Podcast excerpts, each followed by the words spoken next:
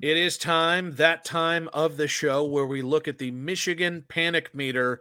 Mine has remained unfazed this week. I still remain light scarlet. Um, I there are some things that could impact it, including the the the Harbaugh news, which we'll get to in a second. But right now, I have not cooled off anymore about the loss, and there's nothing that uh, that has happened. No new quarterback. As soon as uh, white smoke billows from the plumes of Ohio Stadium, I'll probably go full gray if it's Cam Ward. How about you, bud? I'm actually going to keep this up here on the screen because for our our viewing audience rather than our listening audience, because I'm going with uh, I'm I'm moving just into the the light scarlet um, with you because of the story that we're about to talk about here coming up regarding Jim Harbaugh because I think that is the only thing that kind of derails the thought process that okay, next year will just be a cakewalk for Ryan Day anyway, and that'll kind of get things back on track for him and for the program in terms of the beating Michigan storyline and all these different things.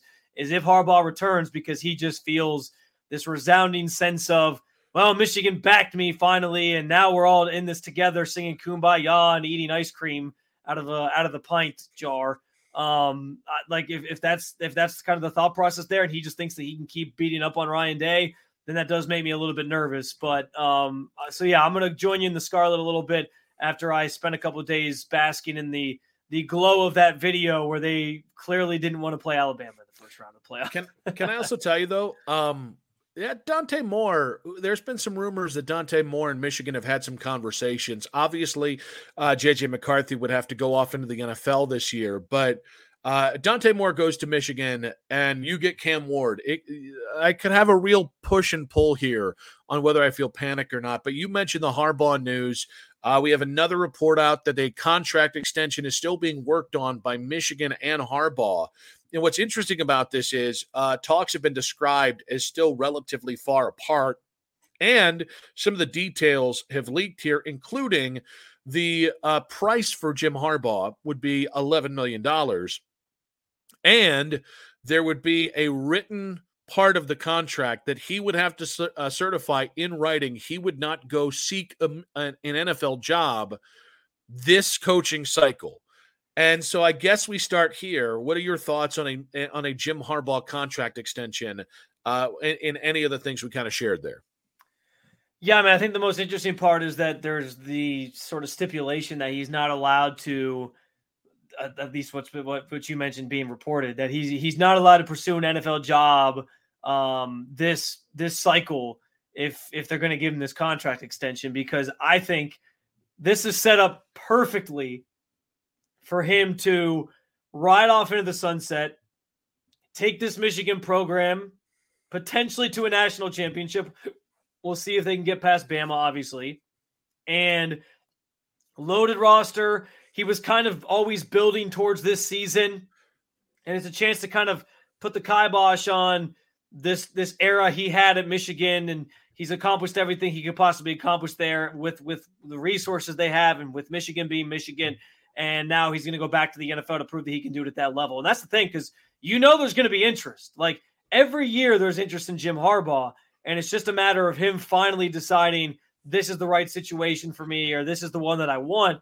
And what's also interesting about this whole thing, Nick, is that this year could set a record in terms of the number, the sheer number of job openings that there are in the NFL. We already have two. The Raiders are an option. And uh, who's the other one that just got? Oh yeah, the Panthers are an option.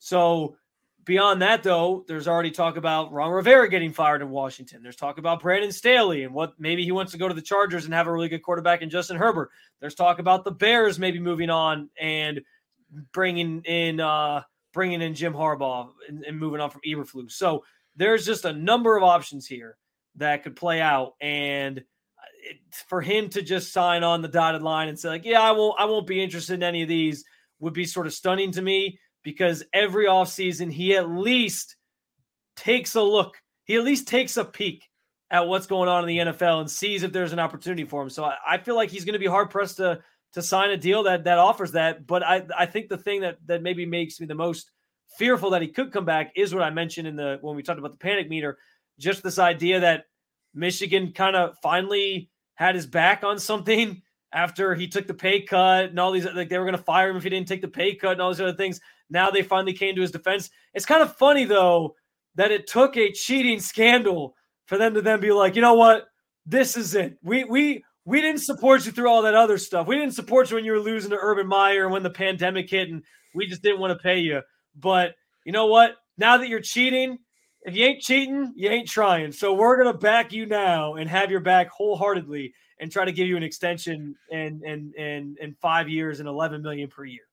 So there are a few things here. One, if you remember, there actually wasn't enough interest in Jim Harbaugh. There was him basically begging uh, to interview, like in Minnesota, and where the NFL kind of seemed perplexed that he was calling teams about going there, which is where I think the hey, please don't go look for one of those jobs. And the way I understand it is, I was told by uh, by Keith Britton that t- Michigan's okay if a team comes to him, but they don't like the look of him going to teams. And I can't figure it out. I mean, I know the guy's a weird knob, but like the mm-hmm. reality is he would instantly be one of the top 10 coaches in the NFL. And he's, he's proven that before with what he did in San Francisco. So I, I, the NFL has perplexed me. Now, I think fit is important. So let me ask you this. Why don't you? I, I think in previous years, there was maybe more interest than there was last year, like you mentioned. But why was it that like last year? Because I, my big thing last year was I thought that for sure um, the the Dolphins were going to be in play, but obviously there's the the sort of conflict of interest with Stephen Ross being a Michigan guy and he's on their board and he makes some big decisions for them. So he wasn't going to necessarily pluck the coach. But I think really what crumbled that idea was the whole lawsuit from Brian Flores more than anything. Like I think there was that was still in play up until that point. Then it was like, well, we can't necessarily pursue this now. Um, so I don't know, like why why do you think he didn't maybe get the interest last year and it was more about him pursuing the job? Because I think he's perceived as a major pain in the ass who's tough to work with. And I and I don't think it's just, oh, it's really tough to be his GM. I don't think it's just it's really tough to be a coach with him. I think it's he's really tough to have and he's kind of a guy uh, owners like their say yeah. depending on who the owner is like he goes to dave tepper and dave tepper is like well i think you should do this he's going to tell dave tepper to go f himself so and and dave tepper doesn't want anyone to tell him to go f himself yeah. So i i think there well, is. so do you think that means he won't have interest this even with all the jobs that'll be open, like teams won't no, come calling? I, I think he might. Um, I think being in the playoffs the second straight year makes sense, but it wouldn't surprise me if this dude needs to win a national title to get out.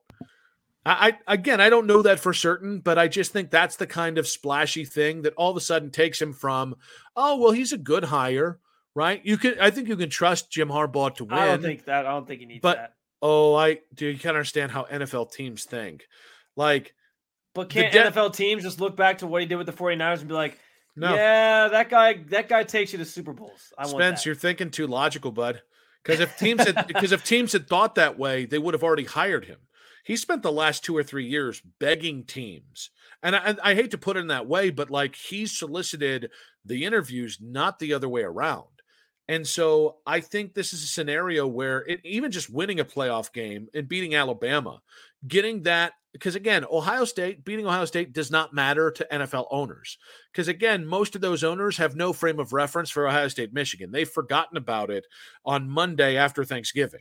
So I think being able to go out there and be top of mind during the hiring cycle, meanwhile, you're going to have trouble. The interviewing process for current coordinators has been pushed back with the new rules. So you're going to maybe have a window as a college coach where if you just won a national title and there's another week or two before they can interview the sexy coordinator, that might just kind of be the thing that gives you both the thing you can sell to fans, which is what NFL owners really care about. And then there's the obvious, you know, hey, I can hire you now. I don't want to wait. And I just think it's interesting. Like I wrote down like I think it's really insulting for Michigan to put that clause in his contract.